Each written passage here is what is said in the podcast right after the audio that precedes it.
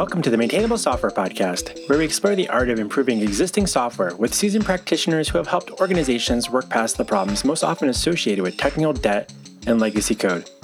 I'm your host, Robby Russell. On this episode, we welcome Greg Foster, who is currently co founder and CTO at Graphite. Greg joins us from Brooklyn, New York.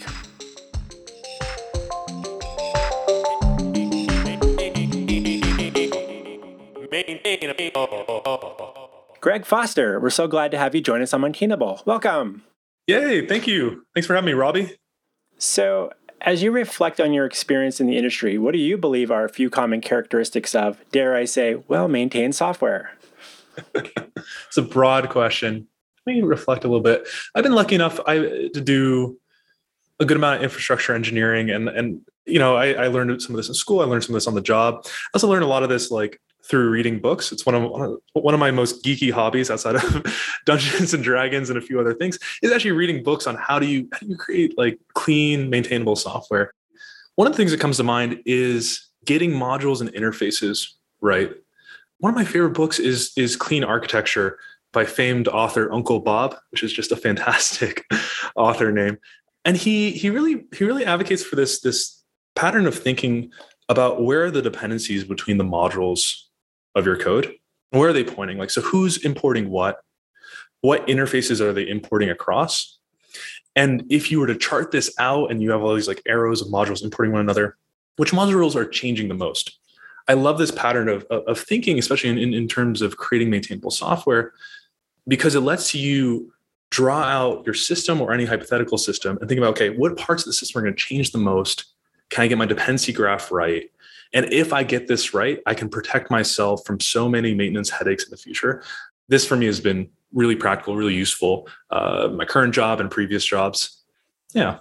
You know, you, you mentioned reading, you know, just reading books in general. And I'm actually one of those types of people that I've never read like a programming book front to cover. Immediately, I'm always kind of like, well, I'm going to skim through and look for some little nuggets of inspiration here and there. I like I always like pattern books where I can go just like browse patterns, and be like, Ooh, that's that's curious. How would I use that, and when might I use this? And I maybe one day if I ever need something like this, I'll come back and revisit this thing. But have you always been the kind of person that just feels pretty comfortable just jumping in and reading? There's so much good stuff in these books. you know, I because I, I, mean, think how do we learn as as software engineers? Like one, we do stuff and we talk to our peers, but you also Google a lot and you read these blog posts. Personally, I've found not always the case, but a lot of the times that blog posts can actually be very very mixed in quality. And sometimes you read these books and you, and you can find really well thought through really wise advice that's been tried and tested that's kind of lasted over the years. I'm always impressed i'm like oh my gosh like the, this is like so much better than like all the blog posts i've been looking up around whatever topic. But for me i mean ask like like why why do the reading? There's a lot in the world of engineering that i don't know that i don't know so I, I i've historically tried out this pattern where anytime i hear about a topic or i'm working on a problem that keeps coming up i remember like one time I was at Airbnb and and people kept mentioning Zookeeper as a service. I'm like, what the heck is Zookeeper? So I'm like, okay, let me just get the book on Zookeeper and read it.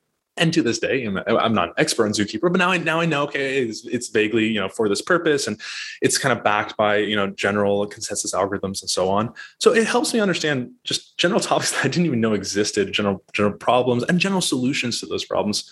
That's that's why I like them as a wealth of knowledge. Otherwise, I'm just constantly learning only the things I encounter, and that can be quite narrow maybe maybe I'll pick up a couple more books and read. I mean, I've definitely bought a lot of books. Uh, it's think it's easy, and then eventually it was like, all right, maybe I'm running out of bookshelf, and I'm like, I have well intentions for reading these books at some point, but uh, I'm always a bit more of a. They're all, they're also dense. I I empathize. It's not just it's not your fault, Robby. Uh, these are thick textbooks sometimes to read. I for me it was like okay, so I built a habit, and I said I'll wake up in the morning. I'm always sharpest in the morning, unlike the average engineer who's like sharp at night. and I'll, I'll pour myself a nice cup of coffee, and I'll just try and read like five pages every mm-hmm. morning. Five or ten pages, and that alone, even if it takes me 30 minutes because it's so dense, that alone was actually enough to help me start getting through some of these books. Did you uh, go through a f- more formal education process in the computer science world? I did. Yeah, I was lucky enough to study computer science in college, but it was interesting, and I, I do appreciate this. But my, you know, the, all the CS I studied in college was very uh, theoretical. You take classes on algorithms, but it'd be heavily math, proof based, math based you know, we talk about like lambda calculus, which is very interesting, but not the most practical way to learn about varieties of programming languages. We would talk about operating systems, but we would we would do it on the level of like virtual memory tables and very low level. most of what I've come to learn about modern like software architecture, how does one actually compose a maintainable, like long-lived, powerful system? How do you think about the difference between uh, service-oriented architecture versus a monolith versus a monorepo versus all these different trade-offs?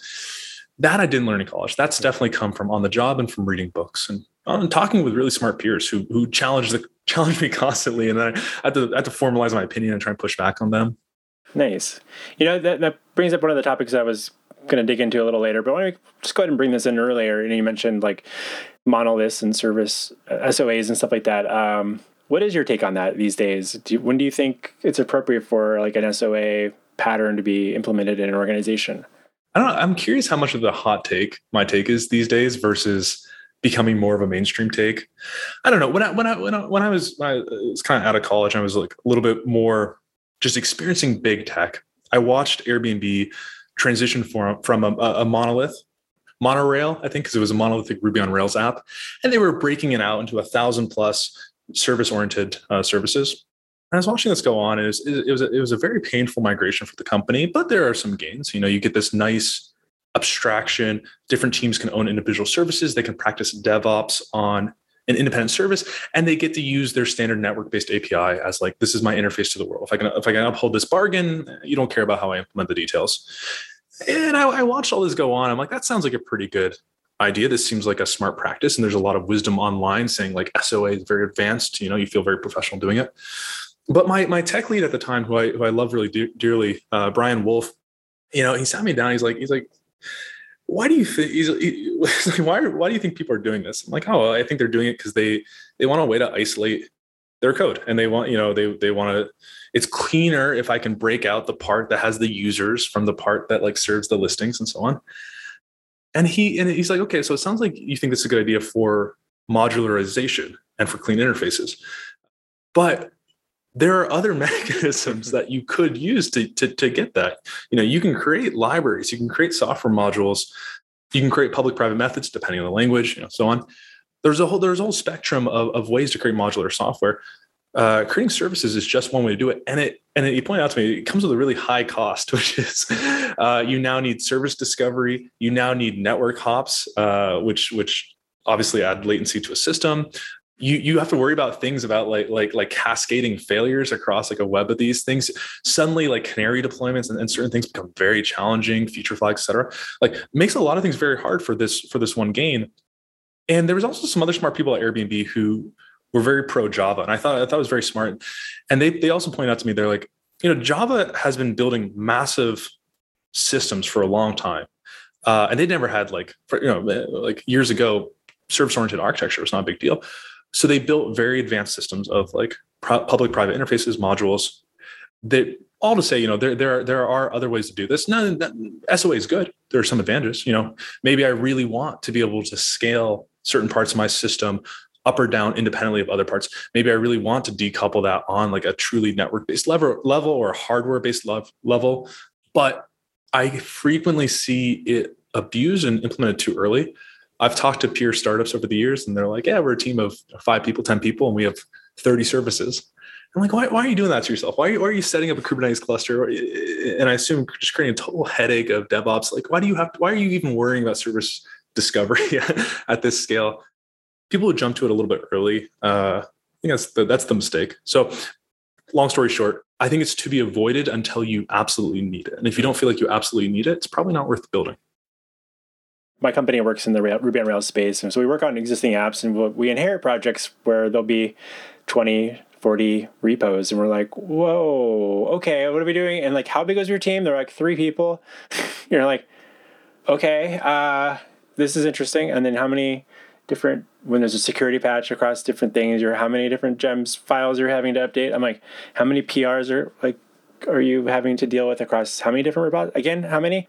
So yeah, we, we do we do a Ruby on Rails survey every couple of years, and we can see that monoliths are trending back, and there's some hybrids in there. But um, another thing you you know you you mentioned as well, or or at least we in prior to our conversation you mentioned like repo or mono repos is another approach, and um, I had a couple of my past guests have mentioned this in the past. One in particular like works at New Relic, and they said that was a, a direction that they were trying to move into to like okay let's have atom- atomic commits and not like have to like i think the dream of us having all these different things get deployed independently whenever just doesn't always necessarily pan out with a lot of headaches.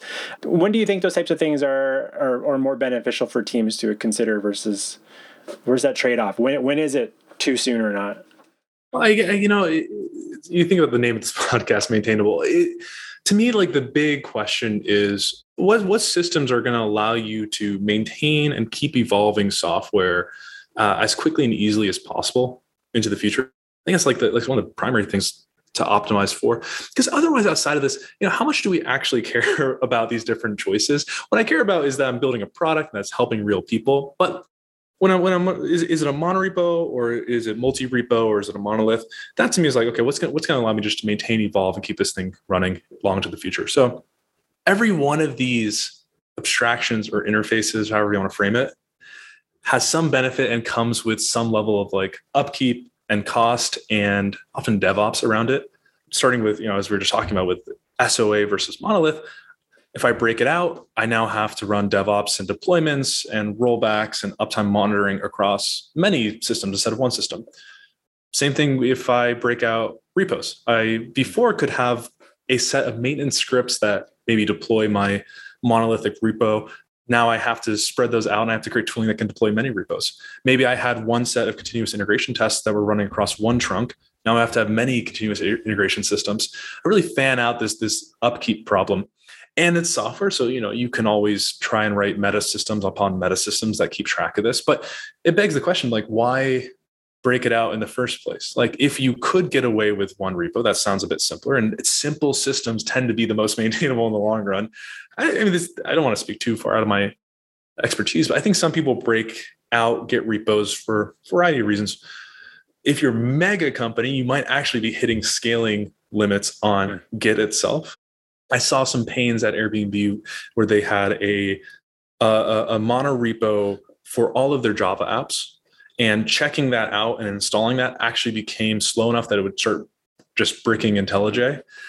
But they started developing tooling around partial checkouts. So they got that kind of a little bit more performant. I also see some people develop a lot of pains around having a single trunk branch.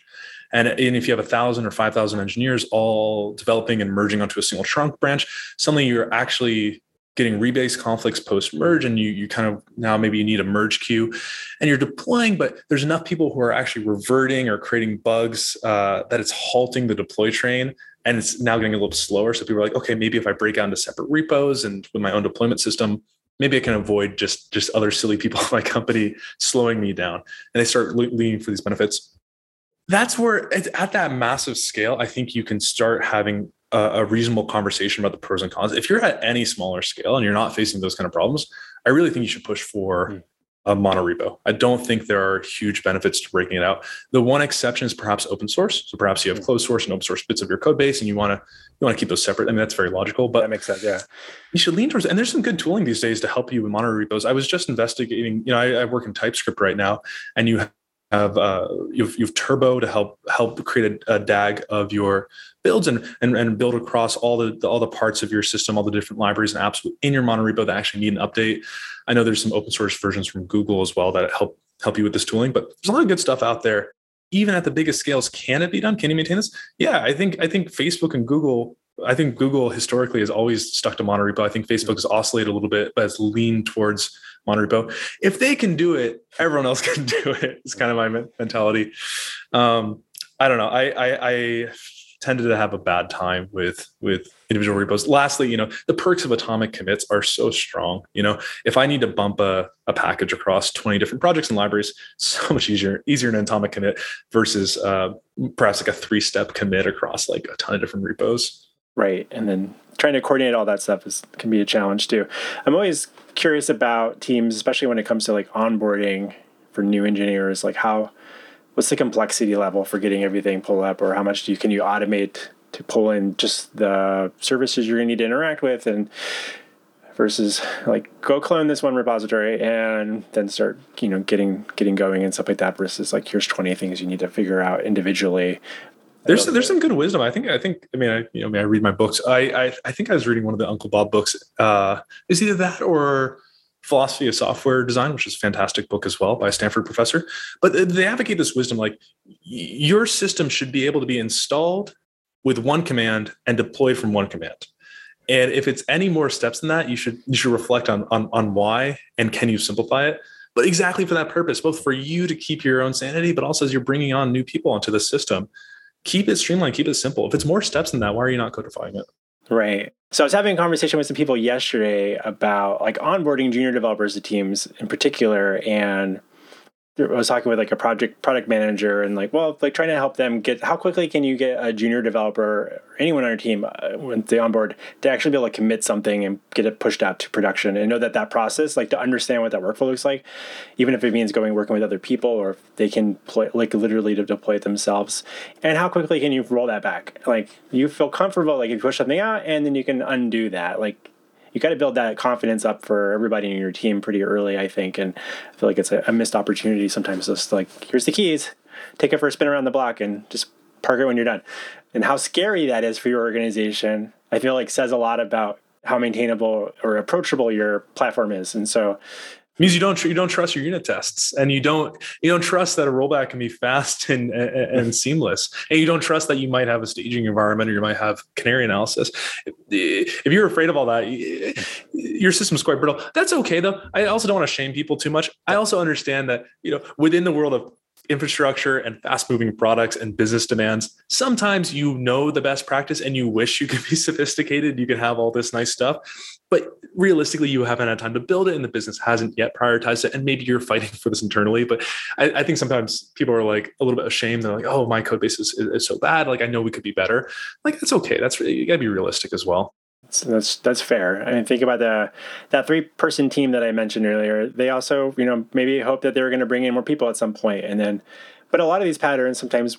I think what ends up happening is that people are like curious about this stuff. They read blog posts about it, or you know, books about these different approaches that some large companies like, oh, Airbnb does X, we should do X. You know, and it's like, well, we don't have the same access to the same sort of uh, a lot of things. so like it's not just financially, just there's a lot of a lot of things that we don't have access to, um, in the hopes that you're one day going to be just as big or something as Netflix or Airbnb or who have time to have people that can write big lengthy articles about how they're approaching this. As and sometimes I wonder like that's actually a really effective recruitment strategy is to share, you know. So it's uh, anyways, just for those listening, don't don't feel bad about it you look at these shiny new technologies. I, I really, I personally lean on, on, on a couple of principles. One is if I'm trying to write maintainable systems, and again, if my true goal is to help ship a product that helps people, I really want to maximize uh, simplicity. I want to minimize complexity. That's like at the heart of this. So if I'm looking at making an architecture decision, if I'm looking at adopting technology, switching to a monorepo, changing my build tooling, whatever it may be, what's going to get me the simplest system moving forward? That's number one. And if, if, if the change is actually might give me more uptime, it's going to be more complicated. I'm actually going to be quite like negative about it. Number two, really, I try and lean on, on, on things that have been around for a long time, whether the idea has been around for a long time or even the system that you're actually building on has been around for, for quite a while. There's a, I think there's a, there's a famous idea of like the Lindy effect, which is that the hmm. things that things and ideas and, and implementations that have been around for quite a while are most likely to continue being around for a long time. So what's long what's what's more likely to be around for the next 10 years? Is it Rails, which has been around for 10 years, or is it the, the new service that exists that, that came out in the last month? It's probably going to be Rails if I had to guess. Now it could be the new system, but probabilistically it'll be the thing that's been around for a little bit longer. So if I want to pick something, I want to build a maintainable architecture, I'm going to bias towards older patterns, things with more wisdom around them that have been tried and tested. I won't completely reject new stuff, but I will be skeptical of it. And if I'm going to implement it, uh, I, I, I'm going to be mistrustful and I'm going to wrap it in my own interface that I control and I'm going to put it in a corner and I'm going to decouple my business logic because I never want to have to change my business logic because some new package or technology I adopted is shifting underneath me.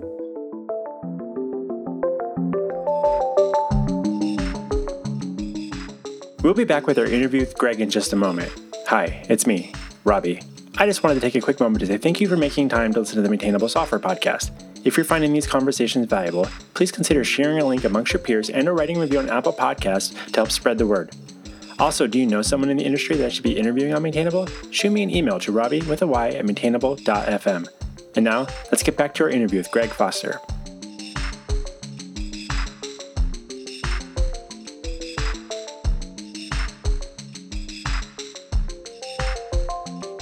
You know, like I want to talk a little bit about you know, your team's product, Graphite. So I hadn't heard of it before, you know, we started talking recently and um, sort of looking around at it. I haven't got actually got a chance to play with it yet, but I was curious, like maybe you could just give you like a high level overview of like what Graphite does and what problems you're it's helping solve and does this make sense for larger organizations smaller organizations absolutely yeah yeah i mean as I was just saying, you know, you think about these these ideas that have been around for a long time tend to be quite good ideas. They've stood the test time. Graphite, at the heart of it, I think is an idea that's been around for a long time. The idea, perhaps at the deepest point of the heart of it, is that software engineering is done best when you have frequent small changes. That's like the, that's like the best way to do software engineering it's the opposite of waterfall. I think a lot of people are on board with this idea.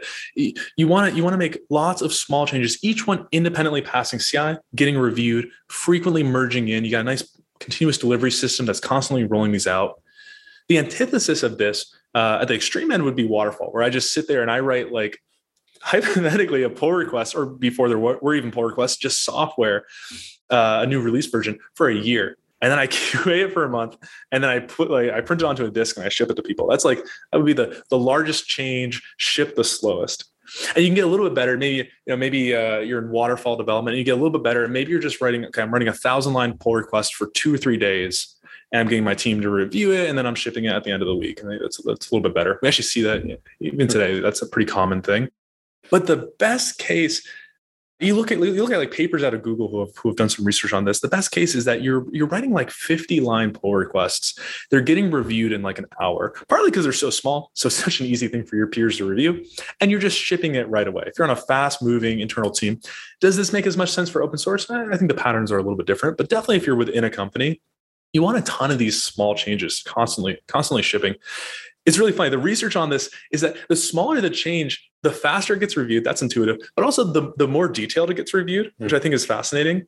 People are, your peers are more likely to leave thoughtful comments uh, and actually and I find real bugs in your change if it's small. If it's big, people just start skimming it, and at some point they just give up and they say LGTM, stamp it, send it, you know, shoot out the door and watch you take down the website. And and God, you know, debugging a thousand line change sucks uh, compared to debugging a 50 line change because yeah. you don't know where in that you actually you actually broke things. So that's at the heart. This is like this idea I think everyone could get behind. So what does graphite do? Graphite allows you to make tons of these small changes but not get blocked.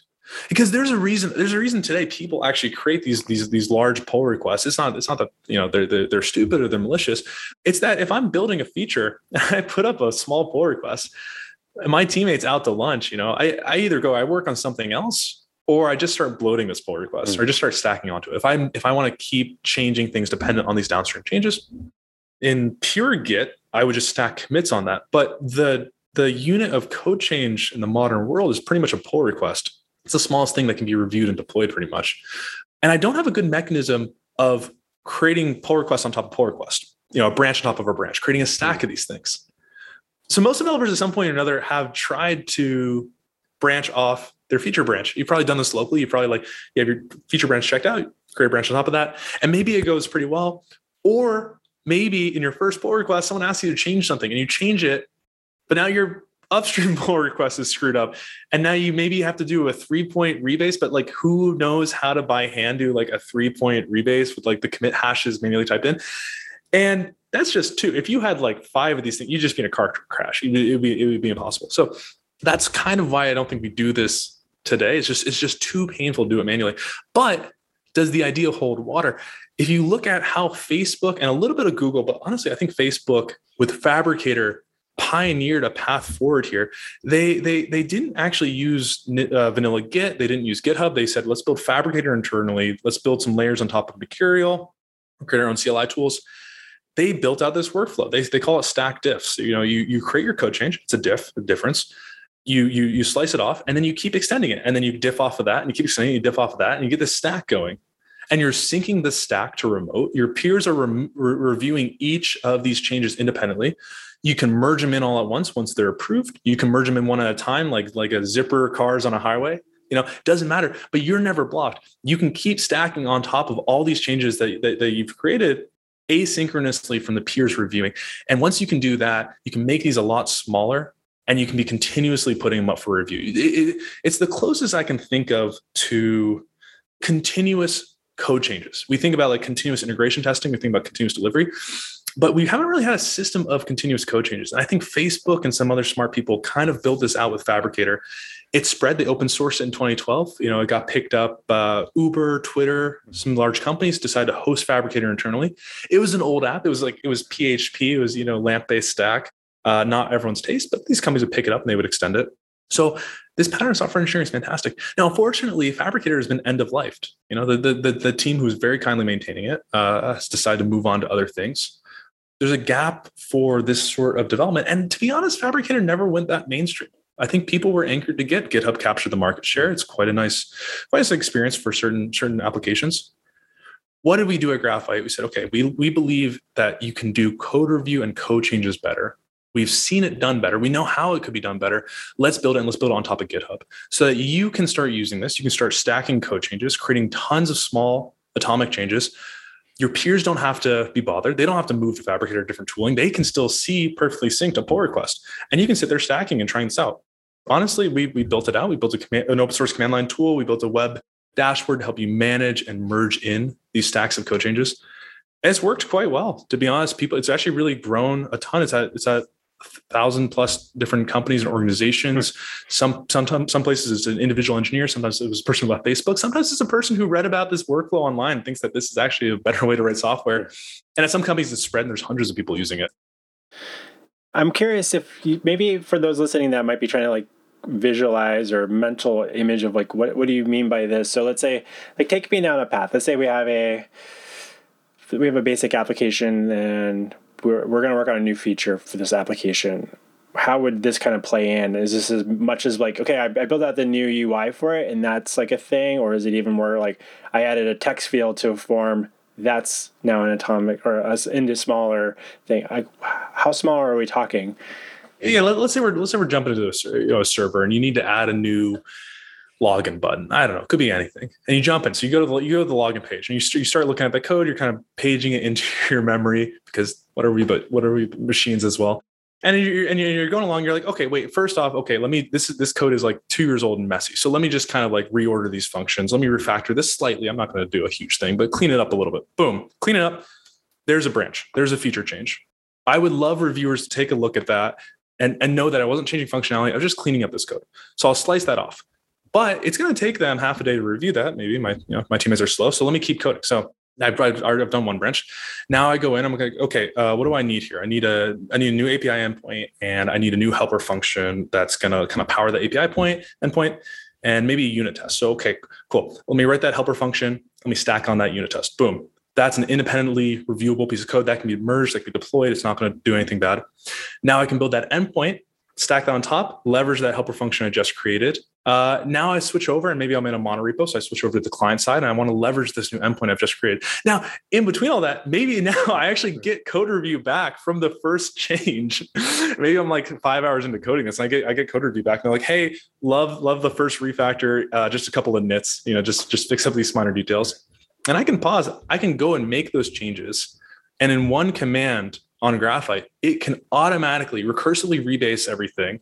I, I hmm. make my change, it applies it up up the stack, all one command, and syncs it back to all the open pull requests. So just completely seamless, no work on my end. And I can keep coding. And now on the client, I can go implement the UI. I can implement the site that calls that endpoint. But each of these individual components, wouldn't it be lovely if those were just different, their own little pull request? So that if, if someone actually wants to review it, it's very manageable if there's a bug in one of them, it's very small scoped. It's down to just the, the smallest change possible instead of being in this big, you know, tree of things. And if I need to roll something back, I'm rolling back a very small change. I'm not rolling back uh, a, monolithic change that I worked all week on. Hmm. That's an example of how you might create a very simple stack flow. It can get more complicated. I could work with other people. I could I could cooperatively stack stuff. You know, you, you can take it anywhere, but that would be like a straightforward one. And when you mentioned that it like resyncs the PRs, is that other PRs that people are working on that are kind of independent, or is that primarily just the other PRs related to what you've been kind of your tree of commits there?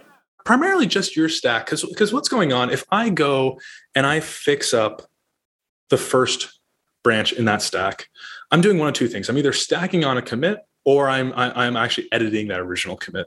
In both cases, even if you do a rebase and get, in both cases, you're, you're gonna you're gonna create a new commit So all the other branches on top of that and their commits actually need to be shifted because brand, you know, Git and, and the commits are all a tree. They need to be shifted to be referencing this new commit. That is a challenging operation to run by hand. And then it's even more challenging to push those branches back to GitHub, but make sure you're just pushing the right sections of that of that tree. So what is Graphite doing under the hood? Well, the CLI, honestly, it's mostly just keeping track of the, the parent-child relationships between these mm-hmm. branches. It's still all vanilla Git under the hood. We're just adding a layer of metadata that's keeping track of, of the relationships and, and able to make the correct, you know, rebases and push and pulls and things. Interesting. Do you does that require I'm just thinking about like one of the things that's nice. One of the things that I really liked about Git originally was like, oh, I can create local branches, right, as like a thing, and I could, and independent of whether or not I have internet access, I could deal with things. So, does there a dependency on with Graphite to have an internet connection to be able to sync some data into your systems, or is that all happening primarily locally?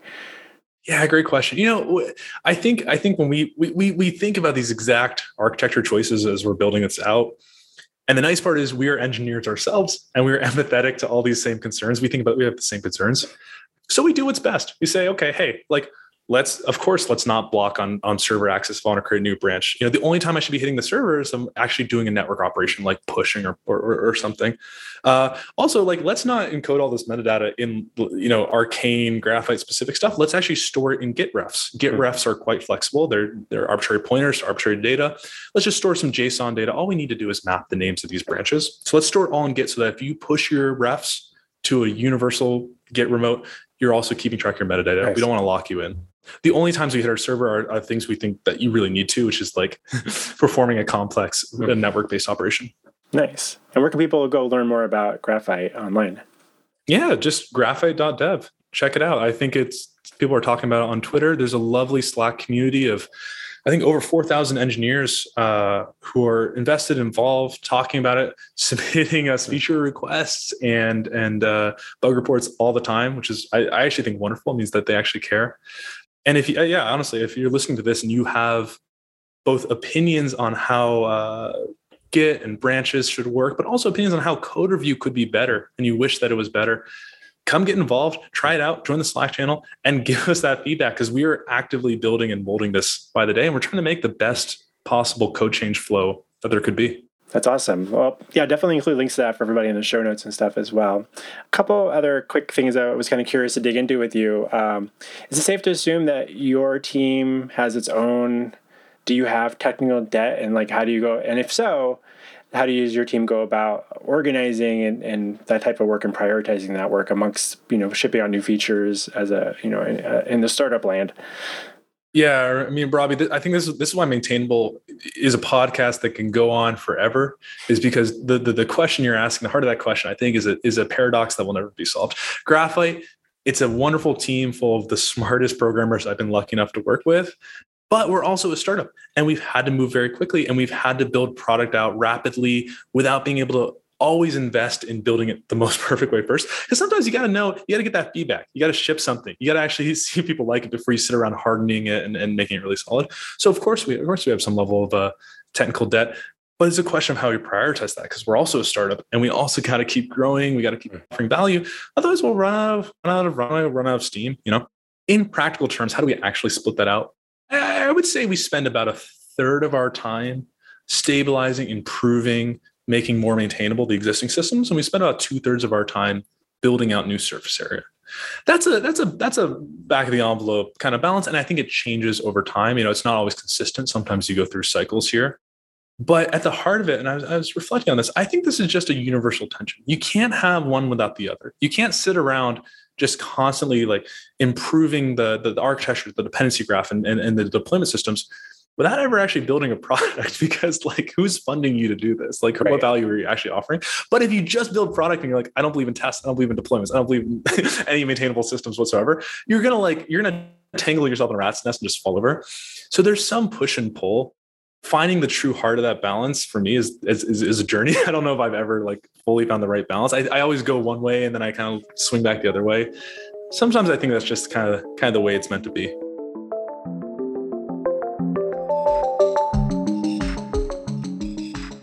Hi there. Do you know someone who might be looking for assistance with their Ruby on Rails application? Planet Argon would love to meet them. We're offering a $1,000 referral bonus. Send someone our way, and if they sign up for services with Planet Argon, we'll give them a $1,000 discount. And in return, you'll get a check for $1,000 in the mail, just for knowing the right person.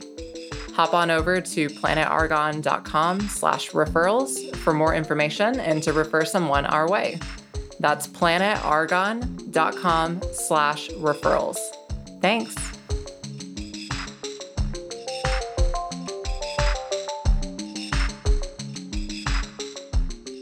Are there any data metrics that you find valuable for your team to kind of track to get, get a, a sense of like how healthy your software delivery cycle look is? Totally, totally. Yeah, yeah.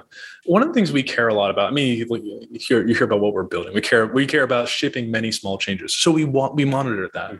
We say, hey, if our system is actually low complexity and it, it's well maintainable, our engineers and our team should be unblocked to ship many small changes. You know, so one of the one of the cool things we honestly just hacked into Graphite because GitHub has never done a good job of showing kind of insights is we give you we we we present graphs of how quickly is your team landing changes? What, how long does it take to land those changes versus how long are they up for review? Uh, how big are those changes? Are, they, are you keeping them small? We monitor that and that, that that gives us kind of an output based pulse on like okay are people continuously shipping stuff? There's some other classical metrics you know you get you get your code coverage metrics to see like what level am i actually testing stuff. That's interesting. I haven't i personally haven't found it to be the most useful but it, it does help incentivize people to, to to prioritize unit testing. As far as other qual- like like quality metrics I, th- I, think about cyclomatic complexity. There's actually some cool VS, uh, VS Code extensions that will show you for any function, any file, what the cyclomatic complexity is with little colors. So you're like, mm-hmm. oh, this is this is way too complicated. I try and keep that down. I try and just be a good citizen in the code base and, and, and keep very narrow interfaces and very deep modules. I think that's a wise pattern to try and practice. You could build a metric around this. We haven't gone so far as to build a metric on that. If a team only got one, though, honestly, I would advocate look at the pace that that that, that people are actually landing changes. If you hmm. assume that the input the time your engineers are spending and the effort spending is relatively constant, then you should get a relatively constant rate of landing these changes, hopefully actually increasing. But you see these systems as they grow, people start slowing down how quickly they're able to make changes, how quickly it takes for features to actually land. And that to me is the greatest sign that you're actually you're, you're in a rat's nest. You've, it's way harder to add a feature now than it was a year ago. Something's going wrong in the maintainability of your system. Have you been in an environment where that's you've seen that been able to be uh, averted? successfully successfully avoided. Yeah. Well, this gets back. I mean, I think this gets back at the classic tension of you know how much do you upfront creating like the the really clean, maintainable patterns versus do you just build stuff out, create some value, realize where you know where the where the correct abstractions would actually lie, and then kind of clean it up after. And it's a it's a balance. So yes, sometimes I have gone, I've run ahead, I've just built out stuff. I haven't had the time to, to get the abstractions dead right. And even if I had tried to, maybe I would have got them wrong. One thing I think about, maybe people can empathize with this, is large scale React code bases. I sometimes have found myself creating just sprawls of components with lots of tunneling of props and variables through like multiple levels of like of nested components. Um, I always look at those kind of systems. I, I am these get here very naturally, just, just, one person stacking on one component on top of another. But I'm like, oh, this is such a rat's nest. And then I go to add a new feature, and I have to tunnel down a property like seven layers. Maybe I put it in a React context, but at that point, I'm just using a global, and I've broken all. I've broken some other sins of, of, of coding. You know, that, that, that, that's an example where I where I look. I'm like, mm, we could do this better. We've created a little debt here. I can appreciate that. So a couple of quick last questions with, with you before we, we wrap this up. You know, let's imagine there's a few, few people listening right now and they've been at their company for a few years and they feel like they've asked about like maybe spending some more time to, to deal with like, hey, we, we need to take care of some of this technical debt or we need to improve some like the long-term maintainability, but the product managers, they've heard the product managers or owners say, not right now, maybe later, things maybe a few times. And so they've stopped asking. um, what sort of advice outside of like maybe looking for a new job could you offer them on how to start like course correcting things today rather than keep waiting for the like permission to come their way? Totally. Two two things come to mind. There's there's uh there's kind of how do you how do you pitch and sell this internally in, in your company to people who may not care? And then number two how do you just get it done? So first one how do you how do you sell and make attractive clean maintainable patterns especially to people who maybe aren't even coding with you. I think you got to sell it on the fact that that this is how you because you go to your PM, you go to your manager, you go to your teammates. Like, what, what do we all care about? We care about moving as quickly as possible and shipping real product. Like, that's the business bottom line. I know how we can do that. We can do that by writing maintainable software. Every feature is not one cost. It is not the cost it takes me in this sprint to build it out. It's the cost it takes me to build it out in this sprint and some level of maintenance indefinitely into the future. And that is a fixed cost. And eventually that will get so high that I will not have time and you will not have time to keep adding on new features that you want. If we want to move fast, we got to strike a balance with this maintenance. I think so. You really sell on the speed. Um, and I th- and hopefully your organization can empathize with that. Practically speaking, I've never actually had much success with saying like, "Hey, can we spend a week on our team just to clean up, just to refactor, just to get down our back bug backlog?" Uh, you know, I know we just spent like two months or two two cycles are building building features. Can we just pause and build? I've never had good luck with that. I actually don't think it works very well because uh, you know, one, you have to you have to ask people to slow down, and people hate that. And, and and also, I think it's harder sometimes to to do this stuff retroactively. It's harder to like look at a big mess you made and like sit down and try and try and clean it up. This stuff is best cleaned up either when you writing it correctly the first time or every time you go into an area of the code base and you're adding a new feature, I think it's actually best to just spend an extra 10 or 20% of your time, not too much, but just a little bit of your time and leave the world in a better place. Maybe you reordered the functions, you cleaned it up, you killed some dead code, you slimmed down an interface, you added some more tests that weren't there before. I think that pattern is actually much more sustainable because you never need to really get the buy in of the hmm. people around you. If it really is making you faster, and I think people need to believe this makes you faster, that 10% extra time will pay off over the year of engineering you're doing in that area of the code base. Uh, so people will still still think you're moving really quickly. And it's easiest because because when you're there, you're already it's already paged into your context. So clean it up now. Clean it up when you're when, in the moment. Uh, don't go overboard. But I think if you're just constantly doing about 10 or 20% cleanup, and if everyone's being good in doing this, you will end up with a nice clean code base. And that maybe speaks back to you know what graphite does is if you can do that a little bit of that cleanup and have that be separate from like the work that you're going to then do on top of that. It is interesting. Sometimes we'll, you know, I'll be looking at a PR for, for one of our developers and I'll be like, be like, oh, what's all this stuff you're changing? And like, oh, it was just some stuff I was tidying up while I was here. And I'm like, oh, this is cool, but nobody else has this until until we get this merged, the rest of this thing merged in. So that that speaking to your other point, um, otherwise there's always that like, well, why did you send over this PR for something we didn't ask you to work on right now? Worry that I think people might have. The only, the only code that matters is the code that actually merges in. if it doesn't yeah. merge in, it doesn't matter. So at least if you're allowed to merge in half your code while people yeah. nitpick the other half, hey, at least you got you got something done. That's true. So is there a non-software, non-technical book that you've read that you find yourself recommending to other people to read on a regular basis? Ooh, a non-technical book that I recommend to people to read on on, on a regular basis. Well, yeah, of course. I think if you're not, re- I, am not, the, I'm not the expert on this, but but gosh, if you're if you're not reading through some part of your day, I think you're missing out. You're not, you're just not continuing to grow. It's one of the best ways to grow. One book we found so helpful at Graphite in the journey of doing a startup is, is a book called The Mom Test. I, I wholeheartedly endorse this book. I've read this like three times. It has fantastic wisdom on how to get feedback for systems and things and products and projects that you work on, which as software engineers, I think we tend to do a really bad job of. you work on something cool, you get really excited about it, you tell your friend, your friend likes you. So they're like, yeah, it's a good idea. But like, how do you see through that? And how do you actually hmm. get like authentic feedback, know what you're building is actually valuable or meaningful? And, and it doesn't have to be software engineering. You know, you, you could have any, any projects or any efforts in your life, but how do you, how do you talk about that and, hmm. and, and share that and get authentic, meaningful like feedback? Mom Test would recommend. It's a short book. It's like hundred pages long if you're doing a startup, it is incredibly useful because there's nothing easier than lying to yourself and thinking that people like your idea. But would recommend. Excellent. I'll definitely include a link to that in the show notes for everybody. And where can li- listeners best follow your thoughts on software development online? Oh my gosh. Um, I am historically not the, the world's best at creating a social media presence and publishing my thoughts on software engineering online. That being said, I'm trying to get a little more into it. So far as I'm creating tooling to help other people, might as well share some of those ideas. Twitter is a good place to find me, uh, Greg M. Foster. Otherwise, just check out Graphite, and and you know I work on this thing day and night. So anything related to Graphite, if you join the community Slack, you'll see me in there, and you can send me messages and say hello. I'm pretty active. Excellent. Well, it's been such a delight having you join us on Maintainable, Greg. Thanks for talking shop. Robby, thanks for having me. This is a blast. I can do this all day.